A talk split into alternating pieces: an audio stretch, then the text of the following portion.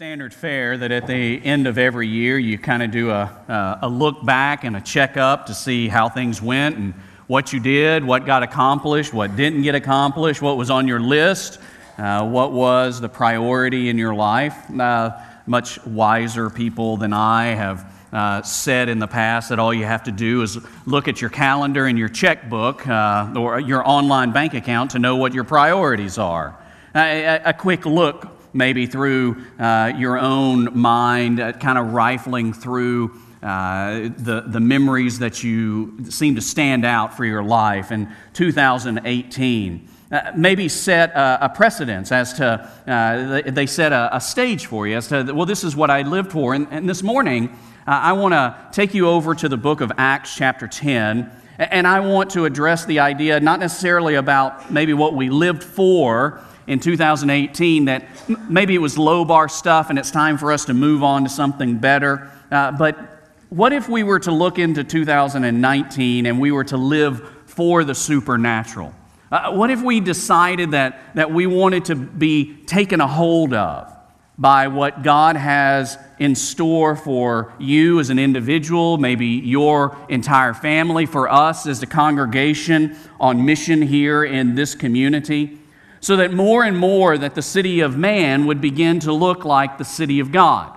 Uh, so that more and more that people that are disconnected and dechurched and unchurched and never churched that neighbors and people that surround us day by day that, that they would see a witness within our lives that we're not just living for the same priorities that everybody else lives for, that we're not just chasing this and that and the other, the things that moth and rust are, are going to take away from us eventually, but rather we decided uh, that we wanted to set our sails and catch the wind, as it were, of the supernatural.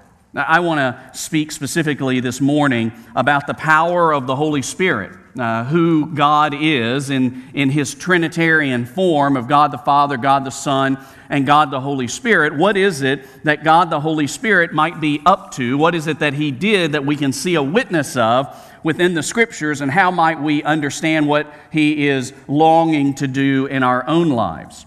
Uh, there is this one particular place in the book of Acts, chapter 10, where, of course, by this point, Jesus has had his ministry on the earth. He has died, he has resurrected, he has shown himself to the early disciples for a period of time, and then he ascended back to heaven, and he ascended with the promise that the Holy Spirit would come upon them. And this was a, a revolutionary idea. This was a radical idea because for these first century Jews who had the Hebrew scriptures, what we refer to as the Old Testament, they knew about the Holy Spirit. They were very well aware of the presence of the Holy Spirit, that he was a, a member of the Trinity of the Godhead. But throughout the Old Testament, you would see this phrase that would happen periodically that the Spirit of God came upon and they would name an individual person. The idea that the Holy Spirit was going to come upon them in mass was new and different for them because they knew it as the Holy Spirit would come upon a king or a judge or a prophet or an individual person. That was often their concept of how the Holy Spirit would operate on the terrestrial world. And now, Jesus, their Savior, who has died and is risen again, is telling this vagabond group of uh, kind of just this motley crew that if you'll wait here, the Holy Spirit is going to come upon all of you with great power. They had already seen the witness of the Spirit descending upon Jesus at his baptism. And, and so the Spirit descends upon the early church. Uh, uh, miraculous things happen. Uh, there are thousands of people that are saved because of the witness that happens. We'll get back to that in a moment. And as we watch the disciples move through the book of Acts and the birth of the church happens, there comes a tipping point where all of the Jewish believers have to once again be convinced that people that are not Jewish, the Gentiles, I'm one of those, I think most of us are, uh, that they are also going to receive the gospel and receive the opportunity of salvation. That this message of the gospel is for the whole world, it's for every kind of person.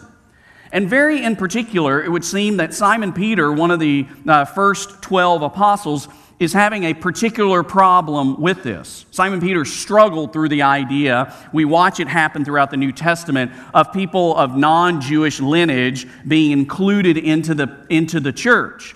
And so in Acts chapter 10, if you read the entire story, uh, Simon Peter is given a very specific vision from God to go and visit a man by the name of Cornelius, who is a Gentile, in order to carry the gospel to him. Simultaneously, uh, an angel has appeared to Cornelius. He has been granted a vision that a man is going to come and bring him the hope that is from God as well.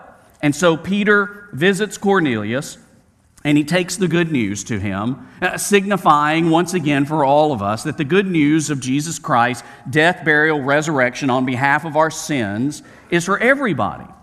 And in the middle of, of Peter delivering the message to Cornelius, he, there are two particular verses I want to point you to, uh, verses 37 and 38, that I think have a particular usefulness for us as we look into 2019 as to whether or not we're going to decide if we're going to chase after the supernatural or we're going to continue just to kind of chase after the mundane. It says here in Acts 10, verse 37 You know the events that took place throughout all Judea beginning from Galilee after the baptism that John preached. He's talking about John the Baptist. And he says how, and then he gives this, this kind of uh, narrative, kind of overview very quickly of the entire ministry of Jesus. He says in verse 38 how God anointed Jesus of Nazareth with the Holy Spirit and with power, and how he went about doing good and healing all who were under the tyranny of the devil because God was with him. Uh, the, the first thing I, I, want you to see out of this, uh, this idea of us living for the supernatural is that we need to be a people who are watching Jesus. Uh, if, if you want a, a year ahead that's going to be different from the years behind you, the very first thing we've got to do is watch Jesus. Now, that sounds so elementary. It seems so predictable. It seems like something that we'd say to the first and the second graders in Sunday school. You know, boys and girls, we need to watch Jesus. Uh, but I, I remain utterly convinced that for us to actually be disciples of Jesus, we got to pay attention to what Jesus did and who Jesus was and, and how he interacted with the Father. Too oftentimes we kind of gloss over and we just want to move to the moralism. Uh, we just want to do we just want to move to the to the check boxes of what is it that I'm supposed to do and not supposed to do. But we need to be a people who watch exactly what happened in Jesus' life. And the first thing that we see here about Jesus as Peter summarizes Jesus' ministry is that he was anointed. It said that God anointed Jesus with the Holy Spirit and with power. And the Holy Spirit and power always go together. When you get the Holy Spirit, you get power. And if you need spiritual power, that means you need the Holy Spirit. Jesus never intended during his, his earthly life to live by the power of the natural realm. That is what the temptations were. At the very beginning of Jesus' adult ministry, when Satan came to him after Jesus had fasted for 40 days and 40 nights, and, and the tempter, the adversary, came to him, he tempted him with power out of the natural realm. He tempted him with the idea of getting everybody in the world to bow down to him.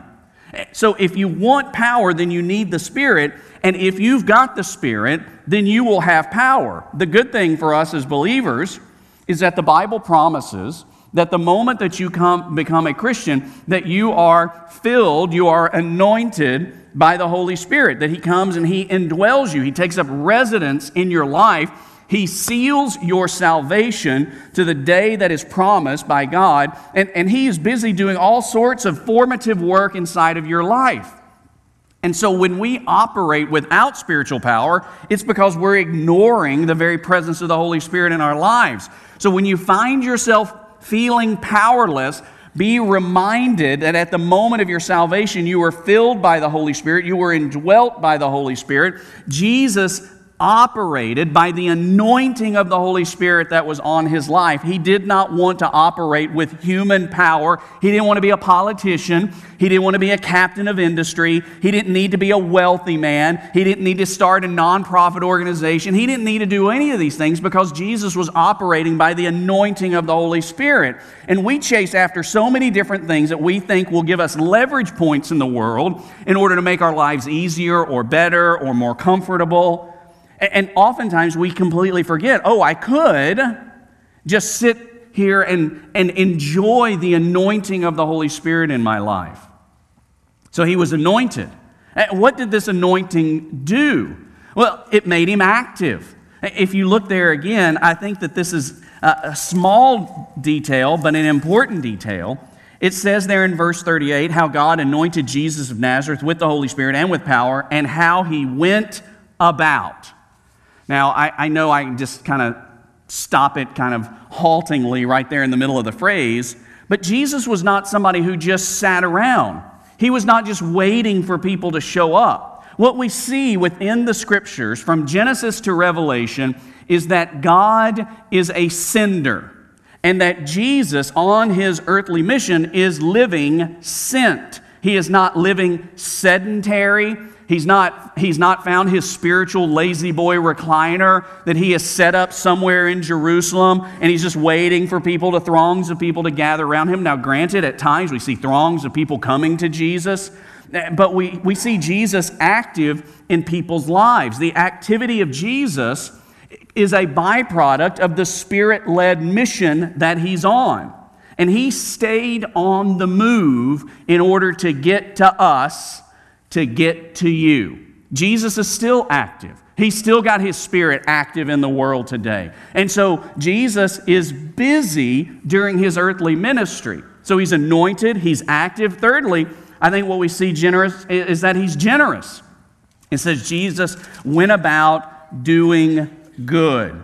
He is delivering for us our needs. Now, this is not just the do gooding of the Red Cross or UNICEF or whatever your favorite disaster relief organization might be. But rather, when uh, Luke, who is the author of Acts here, is recording this from the lips of Peter, and so we believe that this is all the authoritative word of God, that this is infallible and intentional. The word here is not just he was nice to his neighbor, kind of doing good. But rather, the Greek language that is used here is the same that you would use of a beneficent king. He was the benefactor who had sovereign power. And so he had all the power and he had none uh, of the weaknesses. Now, here, what we see is, is Jesus in his kingly authority as the owner of all things, being a benefactor to people who have nothing. The king shows off his generosity to those that he is ruling. It reminds me of Jesus' own words at the beginning of his ministry in Mark chapter 1, verses 14 and 15, where it says, After John the Baptist was arrested, Jesus went to Galilee proclaiming the good news of God and this is what he says. If you want to know Jesus' definition of the good news of God, here it is. The time is fulfilled, and the kingdom of God has come near. Repent and believe the good news. He defines it as the good news is that the kingdom of God has arrived, and he could say that because he's the king. He's the one who's got all the power. And so Jesus is anointed by the Holy Spirit, and he is anointed with power from on high, and he goes about doing good as a king who has all the possessions of the universe. He is the very presence of the kingdom of God that breaks into human history and into human existence, carrying the benefits of the rightful king to those who are in need of deliverance. So he's anointed, he's active, he's generous. And then we also see that he's focused. He's focused on salvation. It says that he went about doing good and healing all who were under the tyranny of the devil. Jesus is busy delivering and saving those who are spiritually enslaved. One of my favorite uh, nativity passages that is not a nativity passage but is a part of the incarnation is found in 1 John chapter 3. Uh, just a couple of weeks ago on a Wednesday night when I was speaking to our student ministry, I used this passage to talk to them about the arrival of Jesus and how it says that Jesus appeared in order to destroy the works of the devil. I mean, we think about Jesus at Christmas time as a six pound, eight ounce baby Jesus lying in a manger, porcelain doll, plasticized figure, arms flailed out, always like he's surprised at something. I mean, Jesus is always startled in every manger. And he, he's cold. Cover that baby up. Um, but in John's first letter, he tells us that Jesus has arrived as the destroyer he has come to destroy things that are destroying you. And the arrival of the kingdom is the arrival of the Savior, and the Savior has come as a holy warrior in order to deliver you from what it describes as the tyranny of the devil, not the, not the beneficial lordship of the devil not the I'm here to give you a good time kind of leader, but he says of the tyranny of the devil, of the adversary, of the accuser, of the one who is a murderer and a liar from the beginning. And Jesus is anointed and he is active and he is generous and he is focused on our salvation. Our good friend Dennis Pethers, who preached here earlier this year, he says that the crisis in the church isn't the lack of people attending, it's the lack of believers sharing Christ with those who do not attend. It is a great statement to remind us that we need to be following Jesus. If He's anointed with power and He's active and He's generous and He's busy trying to deliver those that are under the tyranny of the devil, this is the same place that we ought to be in. This is the same lane that we ought to be in. He could do these things, and he was focused on these things because it says there at the end of verse 38 because God was with him. So, are we ready to live in this same lane? Are we ready to set our sails to catch the same wind? Are, are we ready in order to live for the supernatural working and power that Jesus holds within him and the spirit that he promises to us? Are we ready for that? My guess is you are.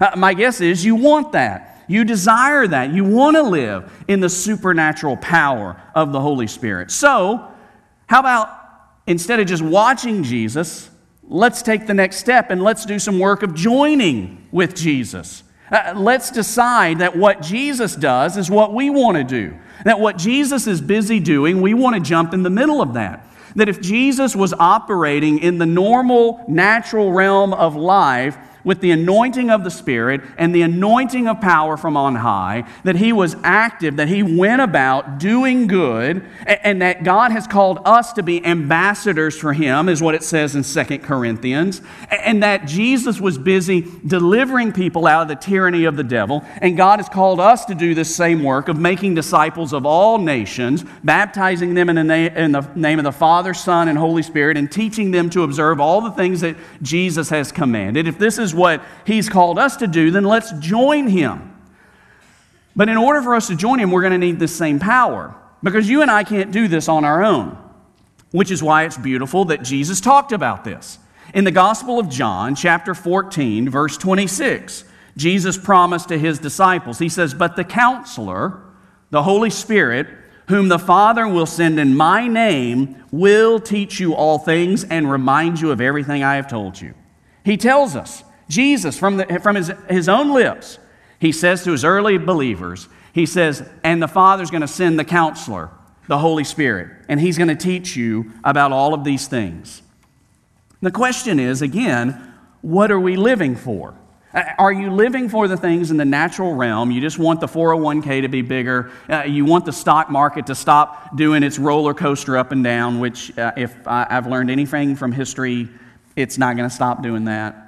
Eh, eh, you want the gas prices to go down. You want your salary to go up. You want your kids to act better. You want uh, the little kids to be quieter. Uh, you want uh, your neighbors uh, to help you out more. Uh, whatever it is that you want in the natural realm, those are things that you cannot control. But what you can do is come under the control of the Holy Spirit and the work that Jesus is doing. So, what are you going to chase? In 1983, uh, there was a, a young man by the name of Steve Jobs, maybe you've heard of him, who was starting up a new computer company that people weren't so sure about yet. It was called Apple. Seemed to be a strange name for a computer company to begin with. But it was beginning to take off. It was about six years old. It was getting traction. They were doing a few things that were very, very smart of putting their computers in school classrooms all around the country and in libraries and in college lab, uh, computer labs. And so they were beginning to get a little bit of buzz, they were beginning to, to grow a little bit, and Steve Jobs took a leap. He approached a guy by the name of John Sculley, that at the time was the president of a, another company that maybe you've heard of, PepsiCo.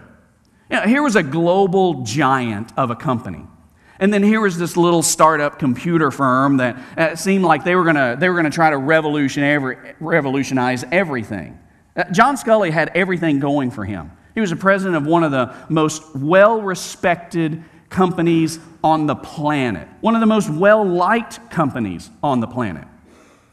Steve Jobs somehow got an interview with him, trying to convince him to come and to work, not as the president, mind you, but uh, work for Steve Jobs at Apple.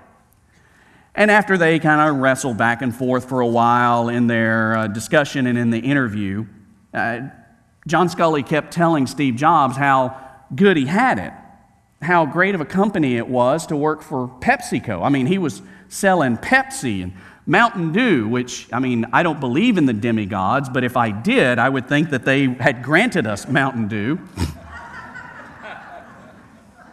and finally, at the end of the, toward the end of the interview, the thing which turned Sculley from thinking that he had it all at PepsiCo and that's just where he wanted to live out the rest of his life to making the decision that he would leave one of the global giant corporations in order to go and work at Apple, which he, nobody was really sure whether this thing was going to work or not, was because of one question that Steve Jobs asked him.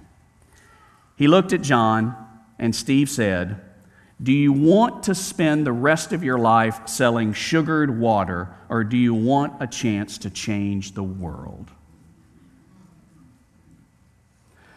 Now, there's a lot of things that we chase after in the world that are just nothing more than bottled, sugared water. Uh, we get consumed by it and, and, and we get inundated by it and it, we let it steal all of our affections. So, do you want to just chase after the sugared water of the world, or do you want a chance to change the world? This is the opportunity laid before the believers in Christ.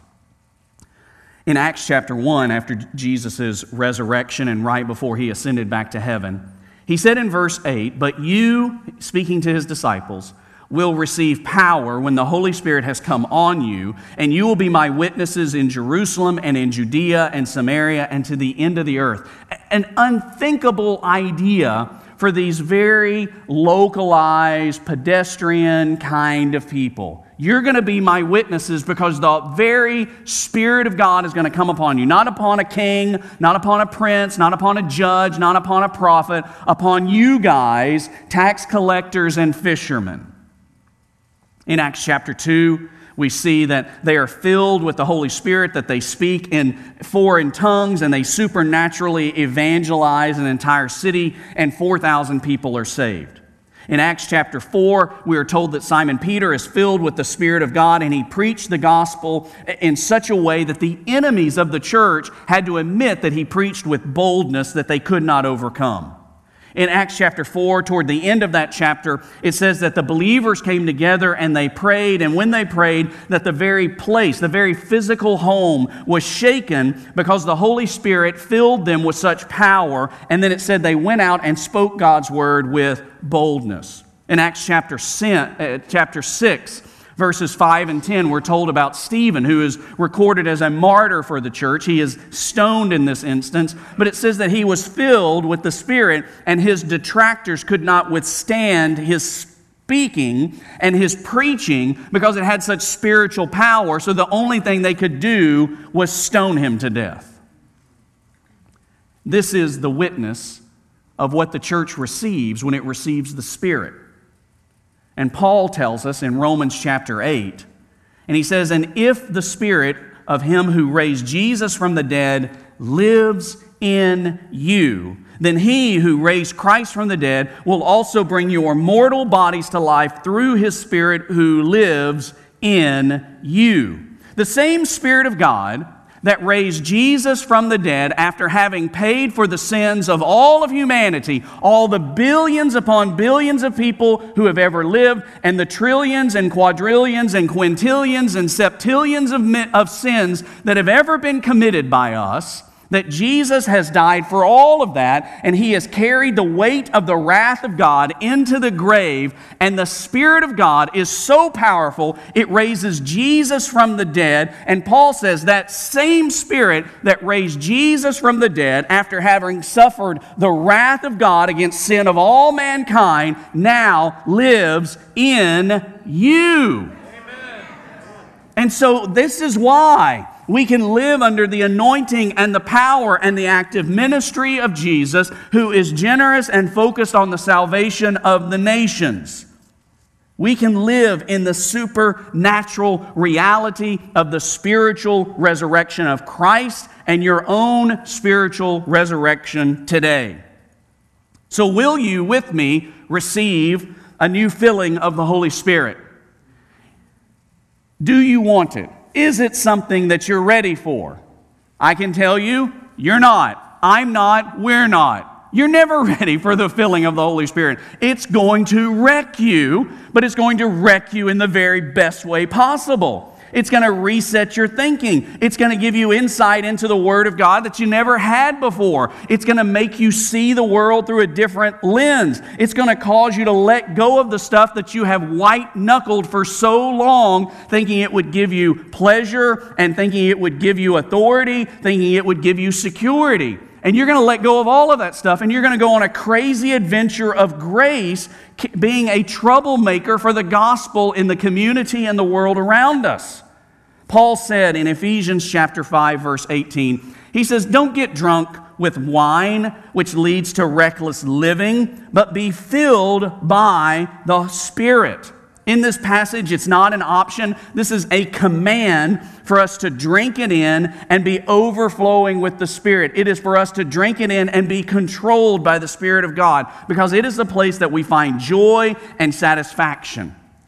Our desire for a more fulfilling life or a church that suits our wishes or a job that is going to be the perfect, you know, segue into wealth or a, or a romantic relationship that's finally going to give you know, us all of the pleasures of rainbows and daisies and, and fairies dancing all around us.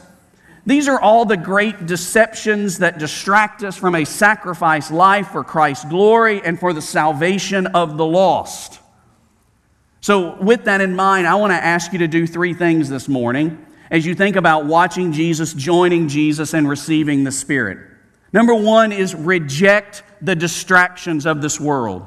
If you were to recount 2018 in terms of the worries that you have carried with you like heavy burdens anybody watch uh, uh, uh, a christmas carol with george c scott and you remember Marley coming in and visiting him at night and all of the chains that he had labored on and that he had carried for all of his life. And, and, and, Ebenezer Scrooge asks him, he said, Well, what about my chains? And, he, and Marley tells him, He says, you have, you have made a large chain. It is a ponderous thing. Uh, the length and the weight is twice of what this was several Christmases ago. And you and I are carrying the weight of the chains and the shackles that we keep picking up that Jesus has freed us from. And so, will you reject the distractions of the world, the worries and the cares of this world about what people think about you, about worrying about tomorrow, about worrying about security. There was never a promise of security or comfort for the believers.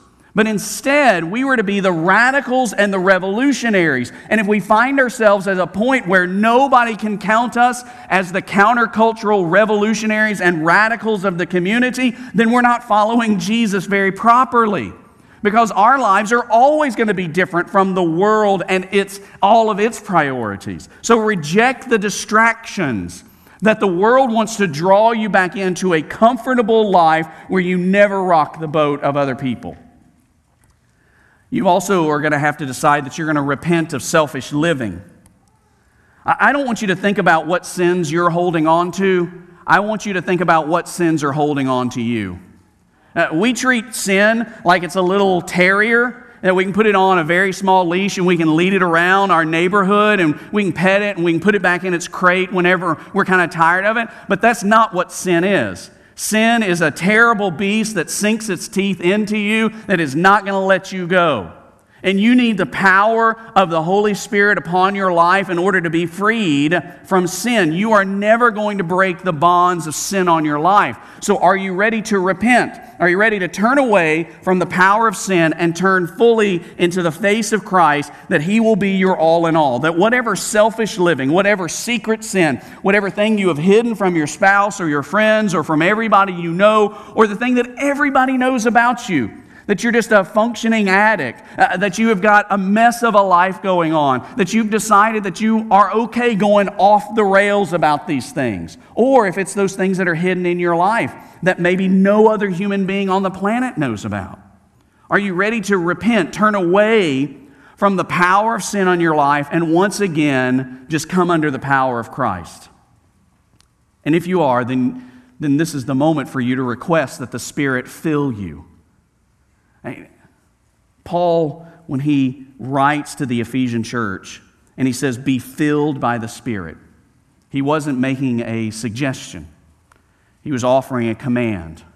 Uh, when Jesus spoke to the, to the disciples uh, before his ascension, he said, You will receive the Holy Spirit. This is not something that's going to be optional in your life that might come, might not come. This is something that is for the believer. And so, will you make the humble request and submission before God that you want the Spirit of God to fill you? Now, this does not mean that you're going to have an emotionally ecstatic experience. It might be, it could be an overwhelming experience in your life right now. It could be a sound, you know, absolutely uh, just trouncing of sin in your life. It could be a moment of absolute freedom where you finally see clearly what God's will is for your life. It could be a sudden shift in your perspective that the people that are in your gaze day in and day out are not problems to get rid of, but they are people to become brothers and sisters in the faith by your faithful witnessing. It could be that, that, the, that the, the issues that you see suddenly become so small and petty in light of God's sovereignty and power and in light of God's mission. Will you reject the distractions? Repent of the sins and request that God's Spirit would fill you. That is the invitation that I make to you today that as you think about 2018, ask yourself what is it that I set my sail for? What is it that was the wind that blew me along? What is it that had control and sway over my life as to where I went? And do you want that to be different in the year ahead? But not just like October later on the year ahead. Is that something that you want it to be different right now? Uh, this is not a later I'll get to it and eventually this will happen. This is a right now kind of thing. That God the Father, through the salvation that He has granted to you by God the Son, deeply and utterly desires that you be filled with God the Spirit. So that all of us can be the people of God on the mission of God for the very glory of God. Let's pray together.